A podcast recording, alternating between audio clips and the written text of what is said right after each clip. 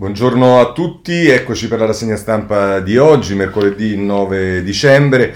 E insomma, oggi ancora la politica, la situazione all'interno del governo eh, dominano le prime e anche le pagine successive nei giornali. Peraltro oggi sarà il voto sul MES, sulla riforma del MES in Parlamento, ma la mina, come si dice, sembra disinnescata.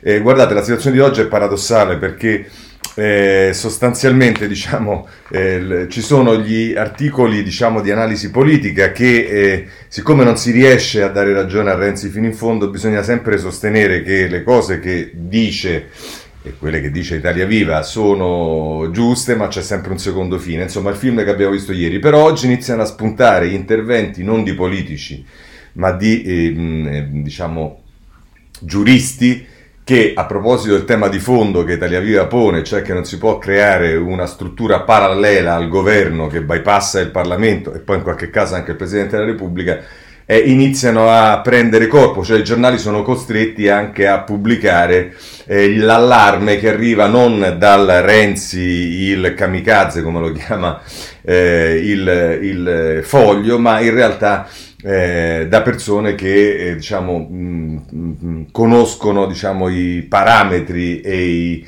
e, e, e i connotati della democrazia parlamentare in questo paese. Però, ancora una volta, voglio partire oggi e lo farò francamente finché non si vede luce. E, eh, ogni volta che ci sarà qualcosa sui giornali con la vicenda del turco, perché oggi di nuovo il riformista se ne occupa in prima pagina eh, con Giuliano Cazzola che poi ne scrive nelle pagine 8 e 9 del turco è il nuovo Tortora eh, lo fa anche gli altri giornali non si accorgono di questi perché forse hanno anche un po' la coscienza sporca visto che quando è stata fatta questa ignobile norma eh, in Parlamento dagli uffici di Presidenza di Camera e Senato eh, diciamo, eh, non l'hanno eh, analizzata per quello che era, usiamo la parola analizzata come eufemismo, ma insomma eh, voglio segnalarvi anche il giornale a pagina 8, l'ultimo schiaffo inflitto a Del Turco è grave, ma il Senato gli revoca la pensione.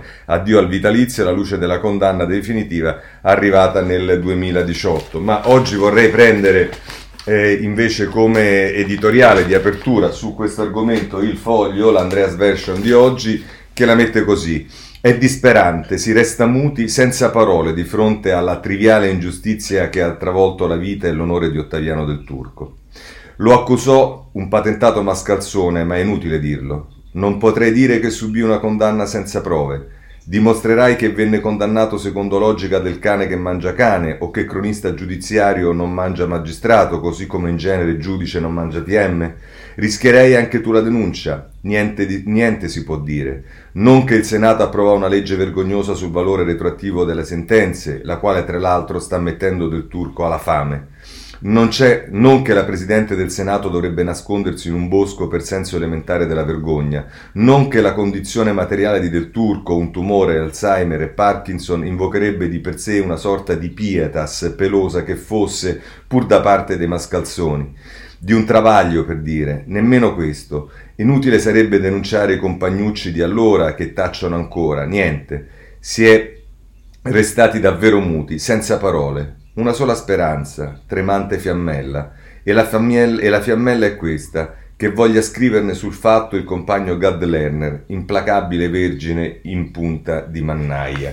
Così eh, Andreas Version sulla eh, prima pagina del foglio. Bene, veniamo ora eh, alla, eh, diciamo invece alla, alla, alla, rassegna con le notizie sulla pandemia e tutte le conseguenze politiche. Come al solito andiamo a vedere i numeri, numeri che sono come al solito abbastanza ambigui, ce lo dice il Corriere eh, della Sera a pagina con Marina Ios, a pagina 9, i nuovi casi sono 14.842, giù il tasso di positività al 9,9%, in lieve risalita ieri i nuovi contagi, 14.842 a fronte di 13.720 del giorno precedente, è in risalita purtroppo anche il numero dei morti, 634 in 24 ore, il bollettino di, di, del 20, di lunedì ne aveva registrati 528, il rimbasso di oltre due punti percentuali invece, e questa è una buona notizia, il tasso di positività che è del 9,9%, lunedì era del 12,9%, 0,3%. Significa che sono 10 tamponi positivi ogni 100 processati. Insomma, questo è quello che ci dice il Corriere della Sera. Ma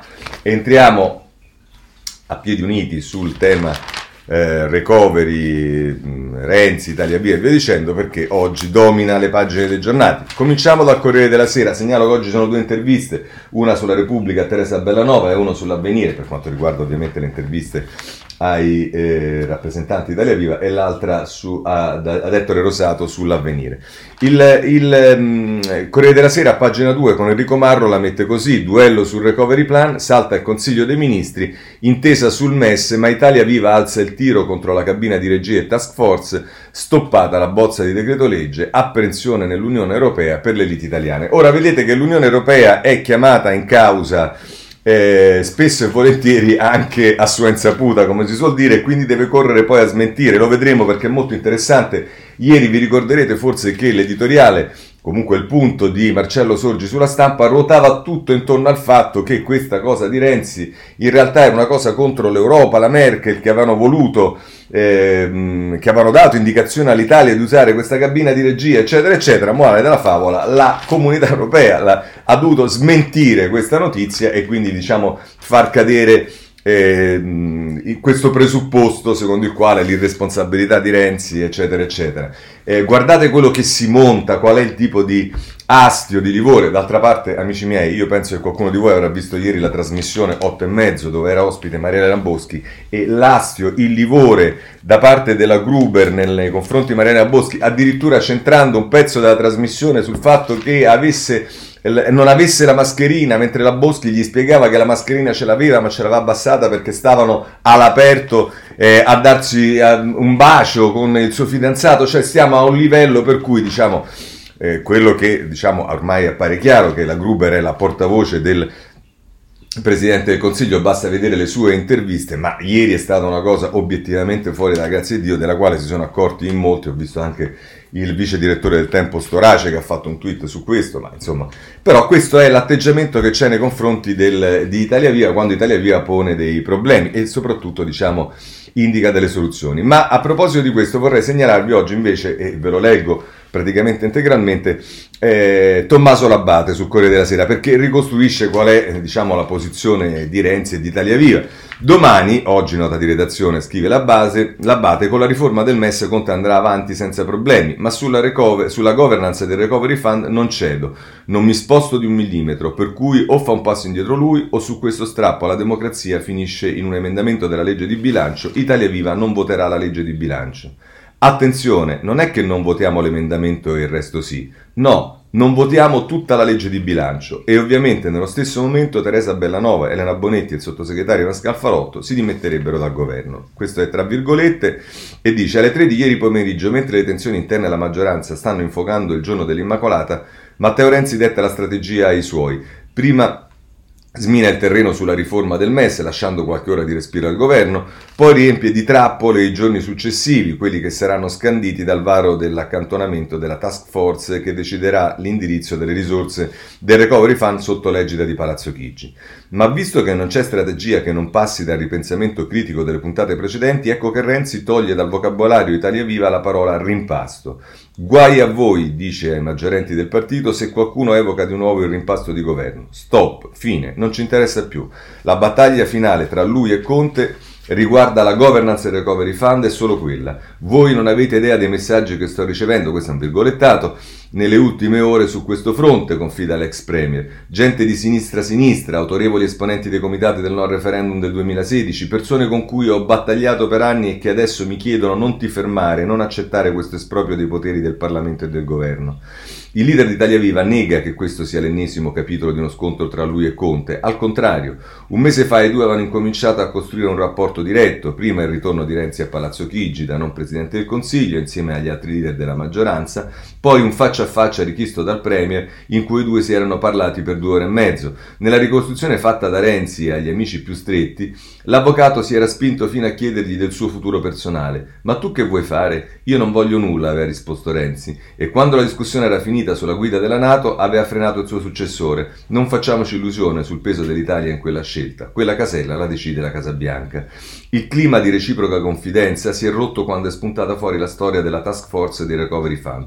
Uno scambio incrociato di messaggi, poi il gelo. Vedete, è l'adagio di Renzi delle ultime ore, se Conte è tranquillo su di me è solo per un motivo, perché crede che io sia quello che urla al lupo al lupo. Ma se arriva in fondo con questa idea della task force eh, sui fondi europei capirà che non è così. Mi sono fermata a febbraio per il coronavirus, ho lasciato stare la questione della sfiducia a buona fede perché il paese aveva altre urgenze.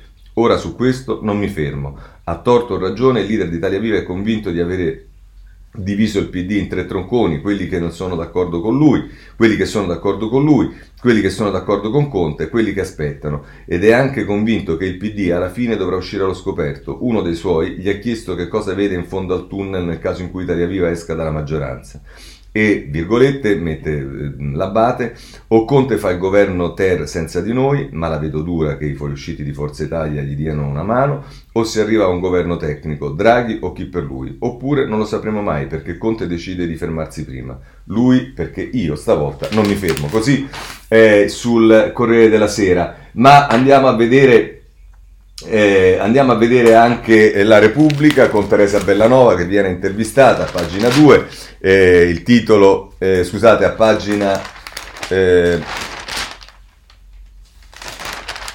a pagina 6, il titolo eh, dell'articolo di Tommaso Ciriaco è Se sul recovery e cabina Renzi non cede Conte rinvia tutto, leader d'Italia Via pronti a dire no in CDM, il Presidente del Consiglio prende tempo, domani si presenta al Consiglio di Bruxelles senza un voto sul piano italiano. E, ehm, e, ehm, e, tra l'altro c'è un articolo, pagina 7 di Giovanna Vitale, un retroscena che dice il PD media ma ora teme, l'ex leader aprirà la crisi, eh, Zingaretti e il possibile ritorno al dilemma del 2019, voto o nuovo governo, questo è quello che si domanda Giovanna Vitale nel suo... Eh, nel suo retroscena, ma poi c'è l'intervista che Giovanna Casadio fa a Teresa Bellanova dice se il Premier vuole andare avanti deve ritirare la norma sulla task force e tra l'altro dice la Bellanova non siamo una repubblica fondata sui DPCM e non si può continuare a governare contro la maggioranza in Parlamento. Questo eh, sulla eh, Repubblica. Segnalo ancora eh, sulla... Ehm, eh, scusate, eh, su, ancora sulla... Ehm, no, ecco, sulla Repubblica voglio segnalare e, anzi, facciamo così, andiamo in ordine, facciamo il, come la mette il giornale, nelle pagine 2 e 3. Slitta il recovery, la rissa nel governo degli irresponsabili, mette in allarme l'Europa, anche, mette in allarme anche tutta Europa, rinviato il CDM per le tensioni nella maggioranza sulla governance, i ritardi sul piano italiano preoccupano i partner della Unione Europea, l'amministrazione della Merkel bacchetta l'Italia, basta perdite di tempo.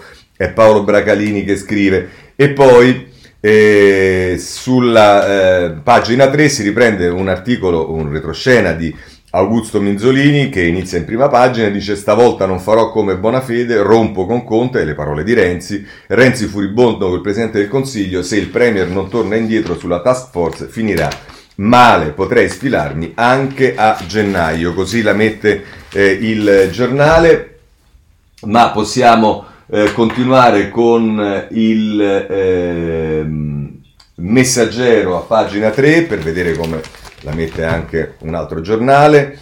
Eh, mano tesa di Conte a Renzi, il retroscena di Marco Conte e Luca Cifoni, meno poteri ai commissari, svuotate le funzioni e le dotazioni di personale, ma resta la cabina di regia. Il premio spera di spuntare almeno il decreto sui fondi, ma Italia Viva non cede, ecco, non c'è nessuna mano tesa a Conte, a Renzi, mi pare perché il discorso di Italia Viva e di Renzi è molto chiaro, deve sparire la cabina di regia, non essere svuotata di poteri, peraltro qualcuno deve spiegare che senso ha mettere una cabina di regia svuotata di poteri, eh, ma eh, questo è il quadro della situazione. Così la mette il messaggero.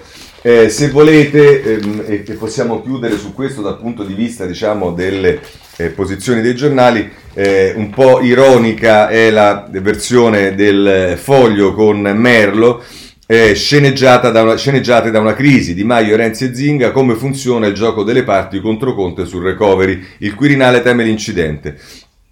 E scrive così l'inizio del suo articolo Merlo sul eh, foglio, dice il muto, il napoletano e il kamikaze, Zingaretti, Di Maio e Renzi. Il primo non parla, il secondo gioca le tre carte, il terzo spara a pallettoni coperto dagli altri due. O Conte cambia sul recovery o temo ci sia la crisi, questo è il virgolettato di Renzi.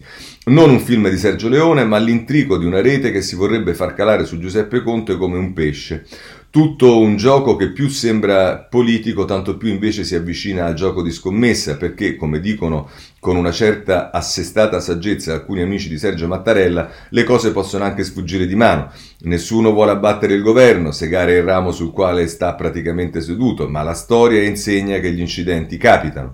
E allora che succede sul proscenio della politica? Ci sono in ballo quei 209 miliardi di euro del recovery che Conte vorrebbe gestiti da tecnici di sua fiducia e su cui invece i partiti intendono dire la loro. E stamani sul MES si vota una risoluzione che vede sempre Conte stretto nelle convulsioni grilline.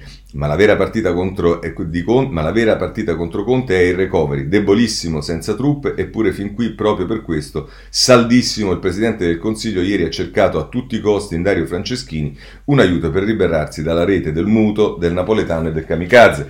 Eh, a proposito, diciamo, del così, mm, mettiamo in campo anche questo, eh, ancora oggi il Sole 24 Ore con la Quirinalista che è eh, la Palmerini, eh, continua a dire che Mattanella, sost- mm, diciamo che da, da Quirinale arrivano le cose eh, per cui Mattarella andrebbe al voto, insomma sul recovery resta l'avviso del colle, sui rischi di voto, questo ci dice eh, la Palmerini sul Sole 24 ore. Bene, però adesso diciamo c'è da vedere e eh, davvero poi eh, andiamo su altro, l'intervista che l'avvenire fa ad Ettore Rosato, la fa eh, la, la, piazza pagina 11, tra l'altro governance da riscrivere e qui il titolo dice tra virgolette governance da riscrivere, non governo tecnico. Segnalo che eh, non c'è nella intervista, l'ho letta più volte tutta, non ci sta eh, questa affermazione di Rosato, ma la si mette nel titolo come spesso accade.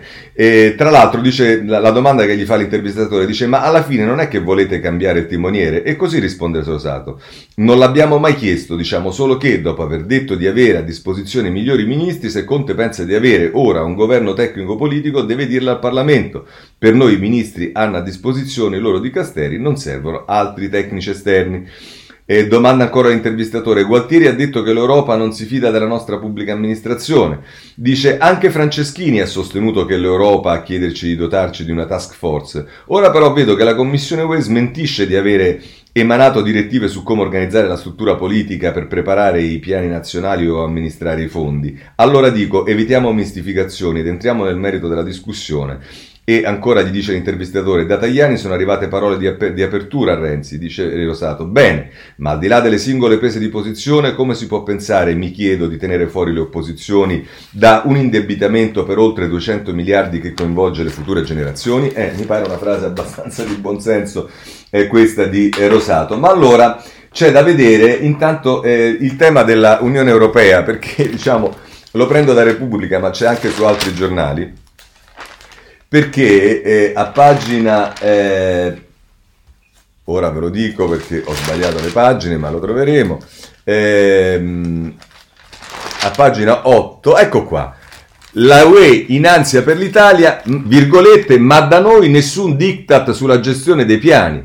Anche se non c'è nessuna indicazione formale per costruire una task force, Bruxelles chiede a Roma di mettere in campo ogni strumento utile. E insomma ci dice Alberto D'Argenio che a metà giornata da Bruxelles piomba su Roma una dichiarazione capace di spostare gli equilibri nello scontro di maggioranza sulla gestione del recovery fund. La Commissione europea, afferma Marta Wierzkorek, eh, uno dei portavoci dell'esecutivo comunitario, non ha mai dato alcuna linea guida né formale né informale su come organizzare la struttura politica per preparare i piani nazionali o amministrare i fondi. Le scelte sono nelle mani eh, del governo italiano. Ecco qua, ripeto, ieri come ricorderete eh, diciamo eh, il, il, Sorgi, ma non solo Sorgi, tutti giravano le loro cose sull'irresponsabilità di Renzi che andava anche contro la comunità europea e bidi bidi bidi Ma vi dicevo, c'è molto interessante oggi, oggi anche una serie di interviste a eh, costituzionalisti, giuristi che diciamo eh, si occupano di questa questione. E cominciamo dal Corriere della Sera, che intervista il costituzionalista Luciani, eh, Massimo Luciani è esperto di diritto costituzionale e, e, Virginia Piccolillo gli fa la seguente domanda. Professor Massimo Luciani, eh, ritiene che far eh, gestire il Recovery Fund a una task force anziché al governo violi la carta come sostiene Matteo Renzi? Risponde Luciani. Mentre non erano fondati gli allarmi lanciati su un'eccessiva discrezionalità governativa e l'instaurazione di uno stato di eccezione, se non addirittura di una dittatura, qui un problema c'è. Di legittimità, domanda la giornalista, che gli interventi straordinari previsti dalla UE siano gestiti da una struttura ad hoc non è contrario alla Costituzione, anche perché il governo avrebbe sempre l'ultima parola. Allora, e allora dice Luciani, non significa che non sia preoccupante. Lo stato pietoso della pubblica amministrazione spinge il governo a non usare gli meccani- gli, incen- gli inefficienti meccanismi organizzativi e decisionali ordinari. E quindi, dice la giornalista, non è inevitabile? Il frequente malfunzionamento dei commissariamenti dovrebbe aver dimostrato che bisogna risolvere il problema a monte, restituendo dignità alla pubblica amministrazione. E dice la giornalista, quindi non va bene nemmeno la task force anticorruzione del ministro della giustizia Bonafede? Risponde, occorre più prudenza, creare alla bisogna organi sempre nuovi genera conflitti di competenza e delegittima quelli esistenti. Eh, insomma, ehm, questo è tra l'altro quello che si dice sul Corriere della Sera eh, Luciani. Ma se volete una cosa ancora più eh, decisa, eh, potete andare sulla stampa, pagina, eh, se non sbaglio, 6. Ehm, superpoteri e regole sospese, l'azzardo cesarista di Conte è l'analisi di Flavia Perina Cresce la protesta contro la decisione di affidare la gestione dei soldi a UE a una squadra di manager, ma poi a pagina 7 c'è Sabino Cassese che dice task force incomprensibile è una soluzione rococò denota sfiducia nello Stato. Dice la task force per la gestione del recovery fund è una soluzione rococò, uno strumento che sta in una terra di nessuno e di cui non si capisce la natura. Sabini, Sabino Cassesi non fa niente per nascondere le proprie perplessità sull'ennesimo comitato di esperti ideato dal Presidente del Consiglio. L'ex Presidente della Consulta è drastico, il ricorso a gruppi di lavoro e la pioggia di decreti del Presidente del Consiglio dei Ministri, di PCM, è la dimostrazione che, virgolette, si governa improvvisando se, e, se non, e se non si rischiano i pieni poteri di cui parla Matteo Renzi, sicuramente si può dire che nelle mani del Premier stanno accentrando troppi poteri, così la mette eh, Sabino eh, Cassese. Ma poi c'è tutto il merito eh, del, eh, del, piano. Allora, sotto questo punto di vista, eh, innanzitutto voglio segnalarvi il Corriere della Sera, pagina 8, che eh, diciamo fa un'intera fa- pagina con Federico Fubini, recovery, cosa funziona e cosa no, l'incognita sul personale delle società pubbliche e le regole non valutate sugli aiuti di Stato. E poi dice promesse sulla giustizia, su scuola, ambiente e 5G mancano i provvedimenti amministrativi concreti, riparte l'industria 4.0 sulle ristrutturazioni 40 miliardi. È lo stesso ehm, eh, Corriere della Sera che a pagina 5 in particolare ci sono più di un, interve- di, di un intervento sui giornali in cui la, mm, ma qui è Monica Guerzoni, si mette in evidenza la lamentela del ministro Speranza, il ministro della Salute, per il taglio che c'è stato ai soldi sulla sanità. E qui c'è appunto la Guerzoni che, scrive, che mh, scrive un articolo titolato Sanità 9 miliardi non bastano, Speranza avverte il governo, il titolare della salute dice ho fiducia nella governance ma porrò con molta forza la richiesta dei fondi. Eh, se, se, se la, la, la, stessa cosa eh, di speranza che protesta per i fondi sulla sanità la trovate sulla stampa a pagina 10 eh, scusate sulla Repubblica a pagina 10 lo strappo di speranza sui fondi servono più soldi eh, per la eh, sanità eh, ma se eh, questo non basta c'è anche il domani che ce lo dice a pagina 3 ehm, la rivoluzione copernicana della sanità rimane senza fondi, è Giovanna Fagionato, il piano nazionale di ripresa italiano destina soltanto 4,8 miliardi per la riforma dei servizi di assistenza e la telemedicina e 4,2 all'innovazione, il ministro Speranza aveva promesso una nuova era con fondi europei, quindi vedete che c'è anche poi un merito eh, che eh, spunta fuori eh, su questo, eh, ma ehm, anche il messaggero a pagina 5 eh, Sanità solo un mini piano, speranza servono più soldi, nella bozza appena 9 miliardi, il ministro per la salute irritato ne avrebbe voluti 68. E poi se volete c'è da segnalare ancora il tempo che mette in evidenza come eh, le norme sulla, eh, sulla giustizia, sull'anticorruzione in realtà eh, umiliano e mettono da parte l'ANAC, il titolo è Bonafede sgambetta l'ANAC e inventa un'altra task force, il guardasigilli sceglie 60 esperti per fare il punto sull'anticorruzione. Vedete, vedete come c'è anche un merito, oltre alla task force, quando si dice sì, vabbè, ma cosa è che non funziona? È come escono fuori, diciamo, eh, poi le, mh, le cose, ma a questo punto voglio segnalarvi la stampa con eh, un ehm, editoriale di eh, Carlo Cottarelli che fa un'analisi eh, del eh, recovery plan e il titolo è Un piano vago e nessuna rivoluzione. Il, inizia così in prima pagina Cottarelli. Un'idea, un concetto, un'idea, finché resta un'idea è soltanto un'astrazione. Se potessi immaginare un'idea, avrei fatto la mia rivoluzione. Così cantava nel 1973 Giorgio Gaber. Mi è venuta in mente questa celebre canzone dopo aver passato la mattinata a leggere le 125 pagine della bozza di Piano Nazionale di Ripresa e Resilienza, PNRR car- eh, circolata nei giorni scorsi. A meno di cambiamenti fondamentali dell'ultima ora, il piano resta ancora piuttosto vago. Prosegue a pagina 5, non possiamo leggerlo tutto, un'intera pagina, ma scegliamo delle parti. Dice il PNRR comprende sei missioni, digitalizzazione, innovazione, competitività e cultura, rivoluzione verde e transizione ecologica, infrastrutture per una mobilità sostenibile, istruzione e ricerca, parità di genere, coesione sociale territoriale e salute. Si tratta delle sei aree identificate già nelle linee guida con poche variazioni, la principale è quella di aver indicato appropriatamente nella quinta missione la parità di genere come obiettivo essenziale. Le missioni sono divise in 17 componenti o gruppi di progetti per un totale di 54 progetti. C'è anche una specie di settima missione, anche se non viene chiamata tale, sulla riforma della giustizia.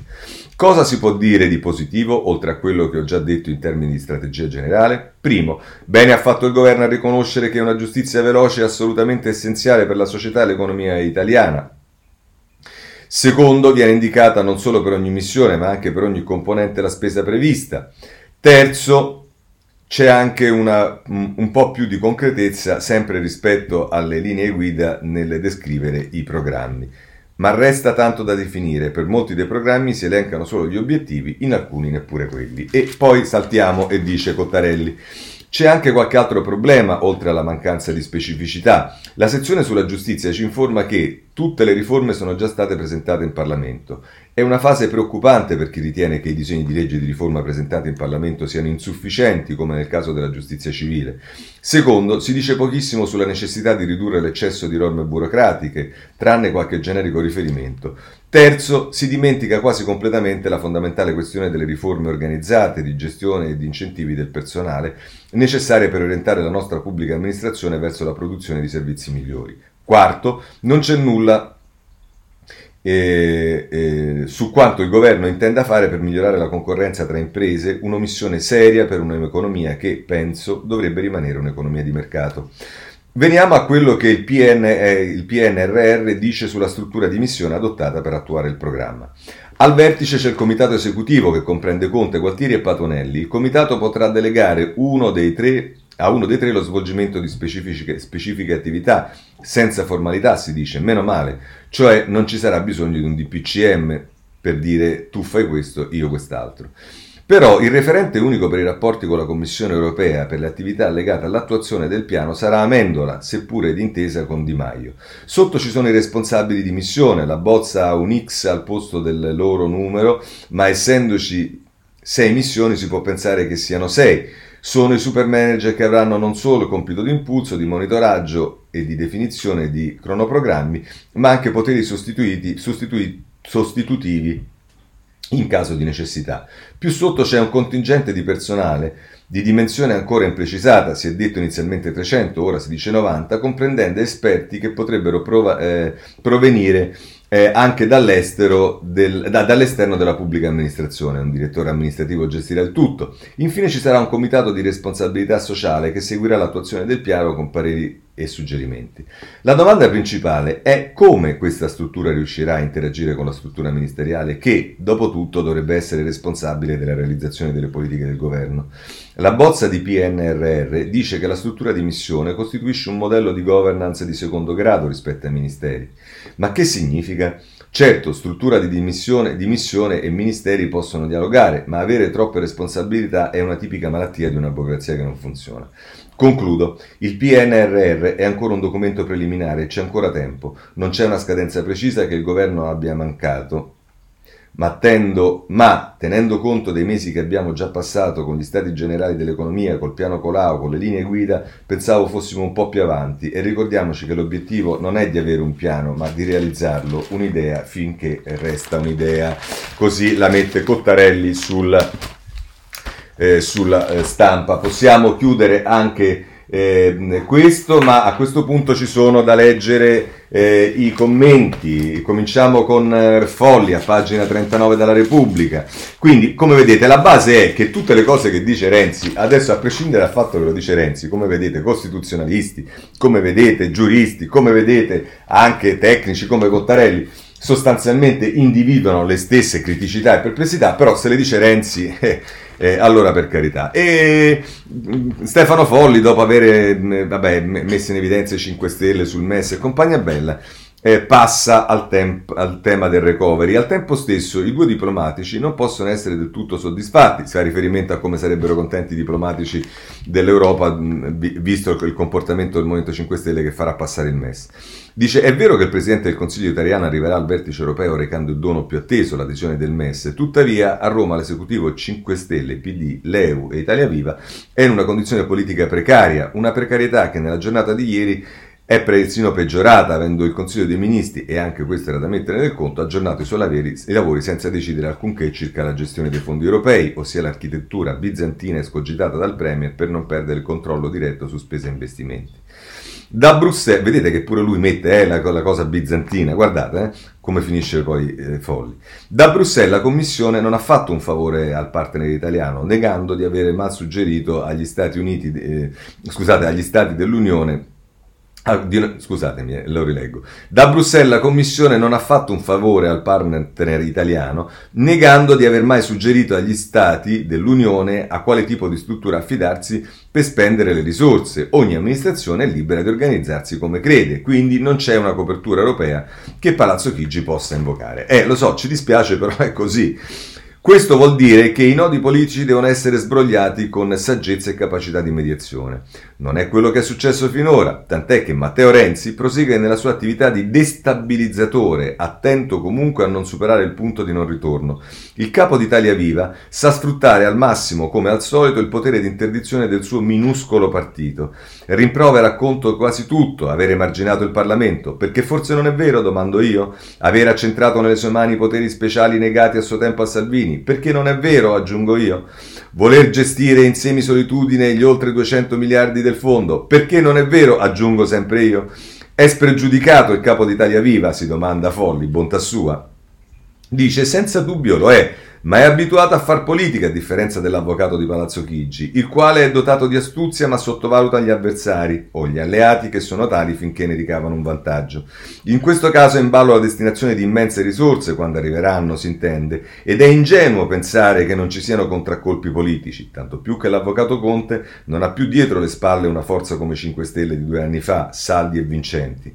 Ora lo scenario è cambiato, il Premier ha una sola carta da giocare, essere l'uomo che assicura livello eh, un livello accettabile di stabilità. È quello che interessa all'Unione, leggi Berlino e Parigi, ed è il motivo per cui si avverte un crescente, una crescente inquietudine a Bruxelles e nelle capitali. Va bene il MES, ma la stabilità a Roma appare insoddisfacente, troppo tendente all'immobilismo. È il punto su cui Conte deve rendere conto al Quirinale, perché il vero garante della solidità italiana in Europa è Mattarella e un chiarimento tra le forze politiche presto si imporrà. Spetta anche al buonsenso del Premier evitare che tale passaggio precipiti in una lista confusa di tutti contro tutti. Questo è eh, Stefano Folli. Se voi volete c'è Sallusti sul giornale in prima pagina, il titolo è Il finale è già noto, quanto dura il film? E venne il giorno in cui i 5 Stelle ingoiarono il rospo del MES, il piano salva stati dell'Unione Europea, scusate, eh, contro il quale avevano alzato barricate e minacciato sfracelli. È un film già visto sulla TAV, sul TAP, sull'ILVA e pure sulla immediata revoca della concessione autostradale a Benetton dopo il crollo del ponte Morandi. Quando si arriva al vedo, puntualmente si scopre il bref grillino e oggi il governo non cadrà sul voto del MES come sembrava possibile. No, oggi i 5 Stelle e non solo loro voteranno sì all'odiato MES solo perché è l'unico voto possibile per salvare la loro poltrona. Il che non vuol dire che tutto va e andrà bene, anzi giorno dopo giorno la strada di Conte si fa sempre più stretta, tanto che ieri ha dovuto rinviare il Consiglio dei Ministri che doveva decidere sul piano per accedere ai fondi europei del Recovery Fund, facendo per questo infuriare la Germania. Quello che stanno proiettando a Palazzo Chigi è un film già visto, per esempio, negli ultimi governi sia di Prodi sia di Berlusconi. La prima scena racconta di parlamentari di maggioranza che tradiscono e cambiano casacca, si prosegue con minacce e ultimatum quotidiane sui giornali tra i soci di governo, poi c'è il colpo di scena dei peones e dell'opposizione disposti a fare da stampella. Nell'ultima parte il governo si incarta e inizia l'attrito con l'Europa e a quel punto il finale, nonostante l'immancabile monito del Presidente della Repubblica, è scontato. Crisi di governo. L'unico punto di domanda oggi non riguarda quindi il finale, ma la durata del film, cioè per quanto ancora Conte riuscirà a tenere in piedi un baraccone diventato assolutamente inutile se non addirittura dannoso al paese. Non siamo disponibili a dare pieni poteri a Conte, ha ribadito ieri sera la, voce, la vice di Renzi, Mariana Boschi, altra coppia specialista di penultimatum che fino ad ora non si sono mai trasformati in ultimatum irrevocabili. Ma questa volta nell'aria c'è qualcosa di diverso e non è il teatrino a cui assistiamo. Dietro le quinte, dicono ben informati, i lavori in corso per uscire dalla morsa immobilista di Conte sarebbero addirittura di arrivo. Non ci resta che aspettare e non mi riferisco alle decisioni di Renzi e della Boschi, che non sono artefici ma semmai strumenti di un disegno ben più grande di loro. Così la mette eh, Sallusti sul giornale. C'è da segnalare poi Feltri sul domani in prima pagina che eh, il titolo è Non solo recovery, ecco i pieni poteri di Conte e scrive a proposito del, eh, di, quello, de, de, di, quello, che sta facendo Conte, con il DPCM che Conte ha portato in Consiglio dei Ministri, quei soldi, si riferisce a quelli de, del Recovery Fund, dovranno essere spesi soltanto in modo coordinato con il Recovery Fund, ma tutto quello che eh, ha a che fare con il Recovery Fund finisce per essere regolato dal DPCM, quindi gestito dal Comitato Esecutivo eh, il, mini il, mini governo creato da Conte è composto da lui stesso insieme ai ministri per gli affari europei Enzo Amendola, dell'economia Roberto Gualtieri e dello sviluppo eh, Stefano eh, Patuanelli. Scusate, prima faceva riferimento ai fondi del CIPE. Eh, tutta la politica economica quindi si sta spostando a Palazzo Chigi in nome del Recovery Fund, ma senza usare le strutture della Presidenza del Consiglio, bensì quelle del governo parallelo e personale delineato da Conte. Il Comitato Esecutivo supervisiona il Recovery Fund da 209 milioni e, miliardi e riferisce al Parlamento soltanto ogni tre mesi. Gestisce i fondi con una struttura di missione alla quale rispondono i responsabili di missione, i famosi sei super manager che dovrebbero arrivare da società partecipate dello Stato. Questi ultimi possono dotarsi di un contingente di personale assunto a tempo determinato aggirando obblighi di concorsi, di solito necessari per entrare nella pubblica amministrazione, e tetti agli stipendi. La scelta avviene fiduciariamente, il requisito è che il responsabile di missione si fidi dell'esperto che nomina. Non c'è alcun riferimento a come prevenire possibili conflitti di interessi o incompatibilità. E dice ancora, tutto questo ha un precedente dentro il Ministero dei Trasporti. C'è stata a lungo una struttura di missione che era una sorta di ministero parallelo e autonomo. Eh, la guidava er- Ercole Incalza. La sua eh, presa sul ministero, che durava dal 2001, si è interrotta solo per un incidente di percorso. È stata arrestato nel 2015 nell'ambito di un'inchiesta per corruzione che ha portato alle dimissioni dell'allora ministro Maurizio Lupi. Piccolo particolare, dico io, e dice adesso Feltri, Incalza poi è stato assolto per non aver commesso il fatto. Dopo la sua uscita, la struttura tecnica e di missione è stata trasformata. I responsabili di missione per il recovery, secondo la bozza del DPCM, operano liberi da qualsiasi limite, tranne il codice penale, secondo il comma 8 mh, eh, del primo articolo, non ci sono controlli preventivi della Corte dei Conti e possono procedere in deroga ad ogni disposizione di legge diversa da quella penale, fatto salvo il rispetto delle disposizioni del codice antimafia. È il modello Genova considerato virtuoso perché ha permesso a Fincantieri e Wibahild eh, di ricostruire il Ponte Morandi in due anni dopo il crollo del 2018 sotto la regia del commissario e sindaco di Genova Marco Bucci. Ma in quel caso non si spendevano i soldi dei contribuenti, bensì quelli di Autostrade per l'Italia. E va ricordato l'autorità anticorruzione, allora guidata da Raffaele Cantone, si è presto sfilata dalla procedura quando si è resa conto che veniva sistematicamente aggirata e che le veniva soltanto chiesto di approvare a posteriori progetti già decisi dalla politica. Adesso il governo Conte prova a coinvolgere di nuovo l'ANAC non si sa ancora con quali risultati. Questo scrive peraltro sul domani. Abbiamo visto insomma tutti eh, i diversi interventi che eh, riguardano il recovery fund. Poi c'è il capitolo, da prendere Corriere della Sera, pagina 6, del MES, ma qui ce la caviamo facilmente. MES c'è la mediazione con i 5 Stelle, il testo generico per superare il voto. Se voi dite questo è quello che pensa il Corriere della Sera, no, è quello che pensano tutti i giornali, anche la Repubblica, pagina 11, la mette così, c'è l'accordo sul MES, ma sei grillini sono a rischio espulsione, si tratta di esponenti del movimento vicino a Di Battista, oggi il voto e Italia Via non firma la risoluzione di maggioranza. Prima ascoltiamo il Premier, ci dice Carmelo Lopapa, eh, vogliamo vedere come la mette la stampa? La stampa la mette così. Accordo sul MES, l'esecutivo per ora è salvo, ma al Senato i 5 Stelle perdono pezzi. Bene, ehm, c'è ancora da vedere altri giornali. È chiaro che il taglio che per esempio eh, dà il tempo a, a, pagina 5 è diverso. Ecco perché useranno il MES una miseria e 9 miliardi della UE per la sanità. Per averne altri 36 il governo ricorrerà al fondo salva stati. Cioè Francesco Storace, il vice direttore del Tempo, ci dice sostanzialmente che questa è soltanto la, il voto di oggi è soltanto la, eh, diciamo, l'avvio poi della procedura che porterà a ehm, utilizzare anche i, gli altri eh, miliardi del MES sanitario. Eh, segnalo sul foglio nella pagina 3 eh, un, eh, in, un, colloquio con eh, Tria eh, di Luciano Capone, l'ex ministro Tria spiega perché i no MES non sanno di cosa parlano.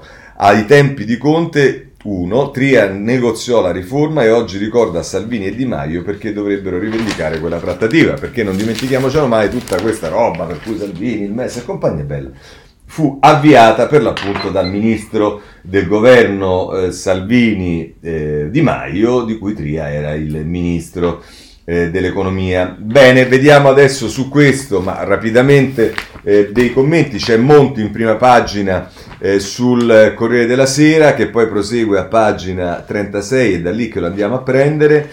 scrive tra l'altro Monti. Eh, il modo che pensavamo inattaccabile, eh, scusatemi, no, eh, va ricordato in proposito che nel 2010-2011 fu il governo Berlusconi del quale facevano parte, qui addirittura Tria ricorda come nasce il MES, perché diciamo, la riforma del MES fu avviata da Tria per il governo ehm, ehm, Salvini eh, Di Maio, ma il, il, MES nasce grazie al governo Berlusconi, lo ricorda Monti, va ricordato in proposito che nel 2010-2011 fu il governo Berlusconi, del quale facevano parte la Lega e coloro che a fine 2012 avrebbero fondato Fratelli d'Italia, a partecipare per l'Italia alla creazione del MES e a contribuire al salvataggio dei paesi in difficoltà per importi superiori, per importi superiori ad ogni altro governo italiano. Probabilmente nelle circostanze erano decisioni corrette, ma forse i protagonisti di allora potrebbero moderare Demoni- le demonizzazioni alle quali ricorrono da anni, la non fondatezza dei loro proclami sulle banche è stata spiegata molte volte da ultimo da Antonio Polito, e da Tito Boeri e Roberto Perotti. Il graduale dissiparsi dei tabù sul MES riguarda non solo la riforma, ma anche la questione dell'utilizzo o meno del cosiddetto MES sanitario. Non ho mai nascosto la mia posizione favorevole all'utilizzo di tali fondi, non sottoposti ad altra condizione se non la corretta destinazione. Qui gli schieramenti politici sono in parte diversi dal caso della riforma e dice benché il ministro della, San- della, Salute e molti altri nel governo e nella maggioranza siano convinti che questi fondi dovrebbero essere chiesti e utilizzati presto, non mi sentirei di criticare Giuseppe Conte se non vorrà caricare la mozione della maggioranza anche di questo impie- impegno rivolto al governo per l'immediato. Tra le forze politiche convinte che ciò andrebbe fatto e rapidamente si distingue per irruenza quella che fa capo a Matteo Renzi. Nel merito è la stessa posizione che sostengo da tempo su queste colonne, ma pur essendo incomparabilmente più grezzo del senatore Renzi per sensibilità politica, ritengo che per nessuno sia facile invertire improvvisamente la rotta, soprattutto se si hanno orde di seguaci eh, sui social media. I 5 Stelle fanno fatica, come forse un giorno si troverà a fare anche la Lega, a sopravvivere ai colpi di boomerang dei social, dei social eh, che, che, dai social lanciano seguaci che sono stati coscientemente nutriti di falsità per anni, quando si spiega loro che le cose non erano proprio così, ad esempio sul MES. Ma va avanti Monti e dice...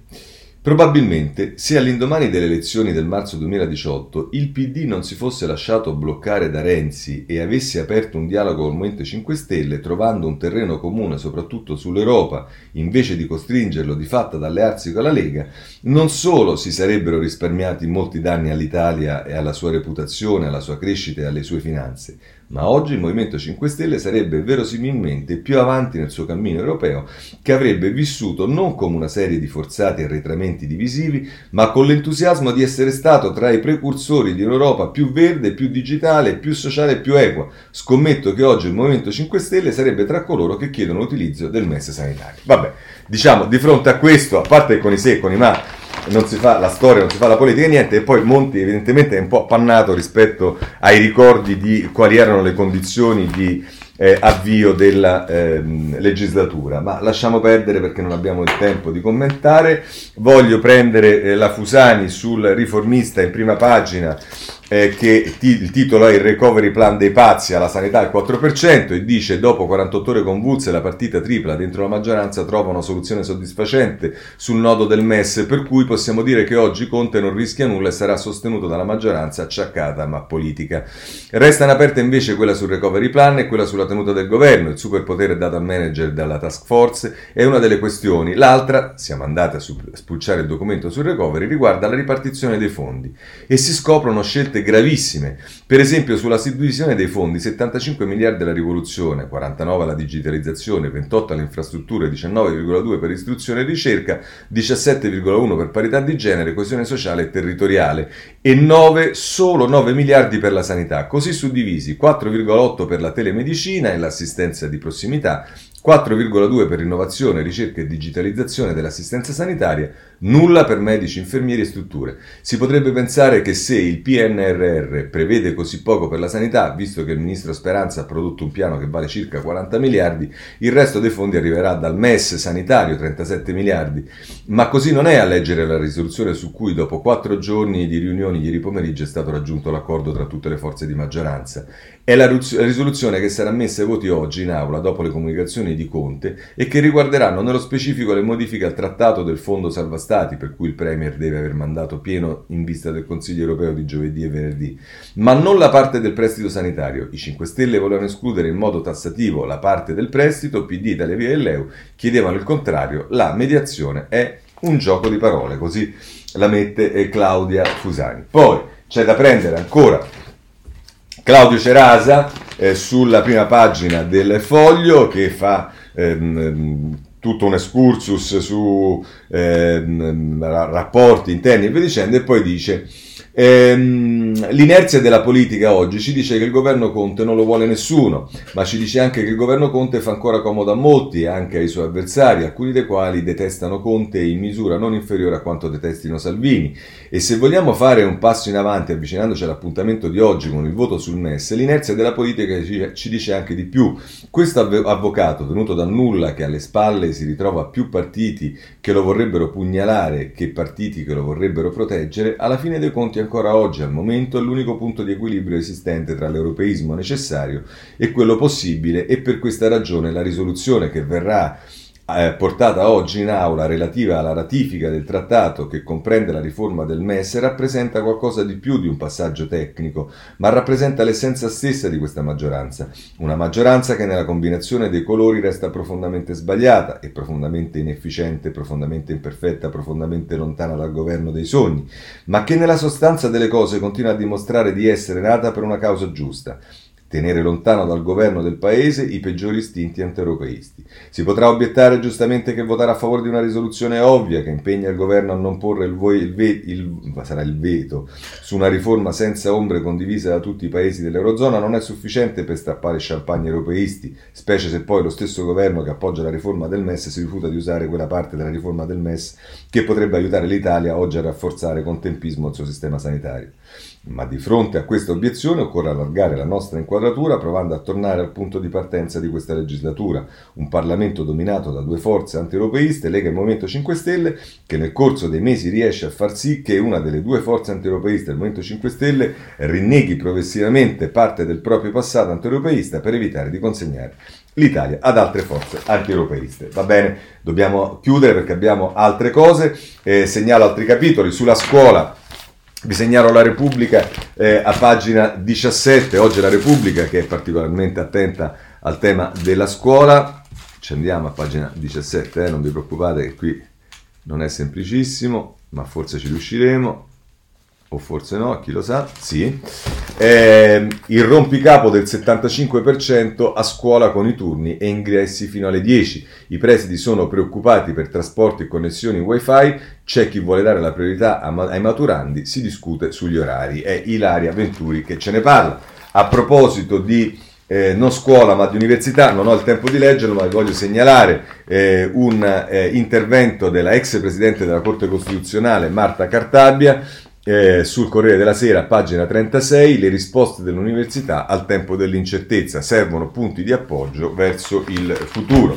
Andiamo avanti, c'è il tema del vaccino. Sì, Corriere della Sera, pagine 10 e 11, perché chiaramente si fa riferimento al vaccino che è cominciato in Gran Bretagna. Maggie William Shakespeare, i primi inglesi alla festa del vaccino. I due, 90 e 81 anni, sono stati scelti dal governo per il via alla campagna tè e picchetto d'onore. Poi Margherita De Bacca invece si occupa con delle domande e delle risposte su tutti i dubbi che ci sono o le domande che ci sono da porsi sul vaccino, quando arriveranno le dosi destinate all'Italia, chi ne ha diritto per primo e chi, a chi bisogna rivolgersi.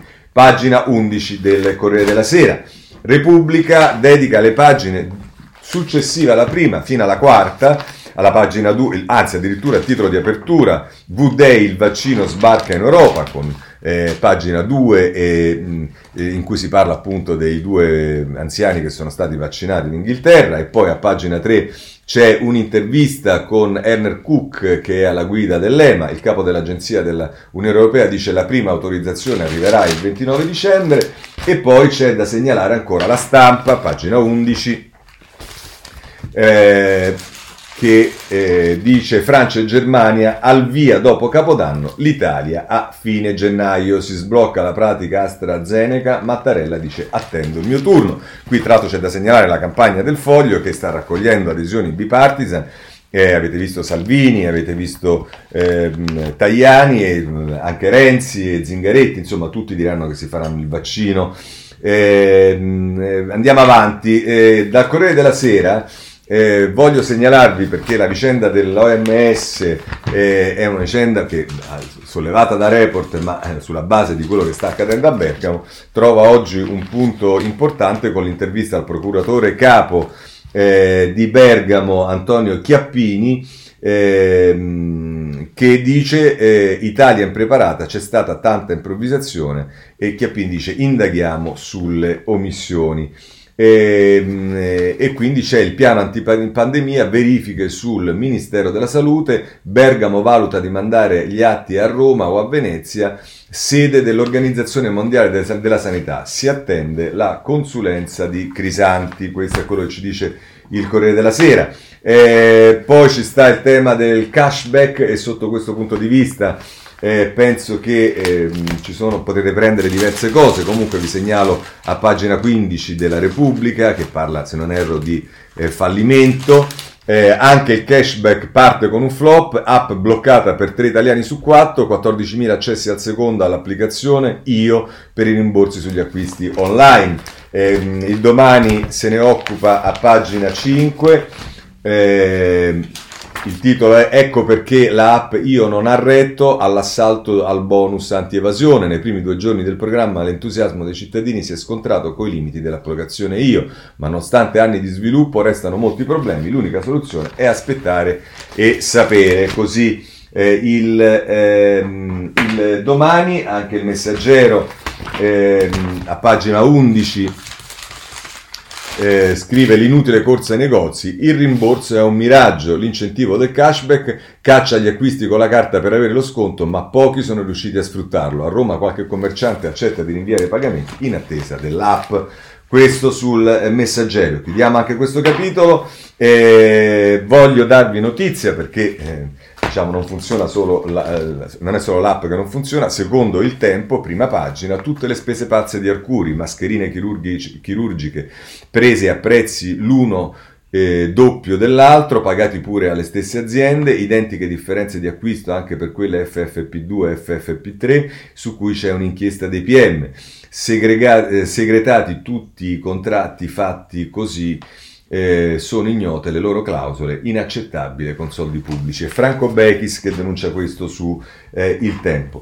Eh, mh, giustizia, allora, eh, se volete eh, su 5 Stellopoli, come la chiama il riformista, il riformista va avanti, oggi Aldo Torchiaro, che sta seguendo in modo particolare questa cosa, intervista Giorgia Meloni che dice a cosa sono serviti i soldi di Casaleggio di Philip Morris, la leader di Fratelli d'Italia, è bizzarro, la casa madre del Movimento 5 Stelle ha incassato milioni di euro dalla lobby e le accise sono state tagliate, i pentastellati in imbarazzo, ora i PM devono far luce, e eccoci qui un'altra che chiede eh, che i PM facciano luce, perché noi se non abbiamo la coperta della magistratura in tutto non siamo contenti, magistratura che il domani eh, a pagina 7 l'unico giornale che mi pare si occupi dell'Associazione Nazionale dei Magistrati, è intervistato da Giulia Merlo il presidente neoeletto Giuseppe Santalucia che dice chi fa il giudice deve essere irre- irreprensibile anche nel suo privato. Eh, bella notizia, sì anche poi nelle diciamo, decisioni che si prendono, ma questo è un altro paio di maniche. E a proposito appunto di eh, follie, il riformista a pagina 3 fa bene a mettere in evidenza, come avevo fatto scusate se mi autocito l'altro giorno io, la follia di eh, Fontana è Alberto Cisterna che scrive dall'immunità alla sottomissione la politica sotto scacco del potere giudiziario con la decisione del capo del Pirellone, sarebbe Fontana, di mettere le mani avanti rispetto a possibili inchieste su vaccini antinfluenzali si è consumata un'altra puntata della storia istituzionale di questo paese. Ai potenti urge avere un salvacondotto per la legittimazione democratica eh, che la, legge, la, legittimazione democratica non dà. Vabbè, questo è quello che eh, scrive eh, il riformista. Sempre dal riformista segnalo a pagina 9 un articolo che riguarda le carceri. Eh, è una detenuta modello, resti dentro fino alla fine, a Quattro mesi da scontare, i giudici dicono no ai servizi sociali.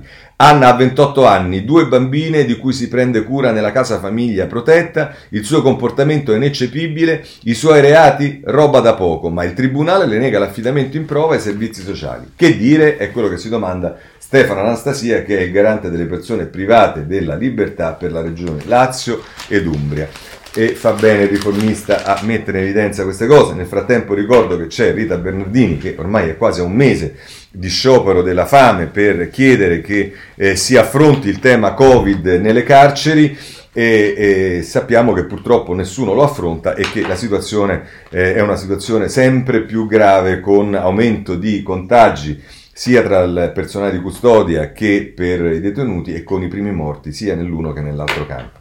Eh, oggi sono 100 anni dalla nascita di Carlo Azeglio Ciampi, ce lo ricordano più giornali, lo pigliamo però dal Corriere della Sera, pagina 15, Ciampi, 15, Ciampi il presidente della coesione, così la virtù andò al potere. Eh, segnalo che eh, il Mose eh, eh a Venezia c'è l'acqua calda non perché il Mose ha fatto cilecca ma perché hanno fatto cilecca le previsioni meteorologiche resta il fatto che di nuovo eh, Venezia è sotto l'acqua alta, il meteo sbagliato, beffa il Mose, il Mose e Venezia torna sott'acqua, pagina 29 eh, della Repubblica. Per quanto riguarda eh, altre notizie che si incrociano con la politica estera, segnalo sul Corriere della Sera, pagina 22, la cosa incredibile che è successa ieri nella partita eh, con, tra il...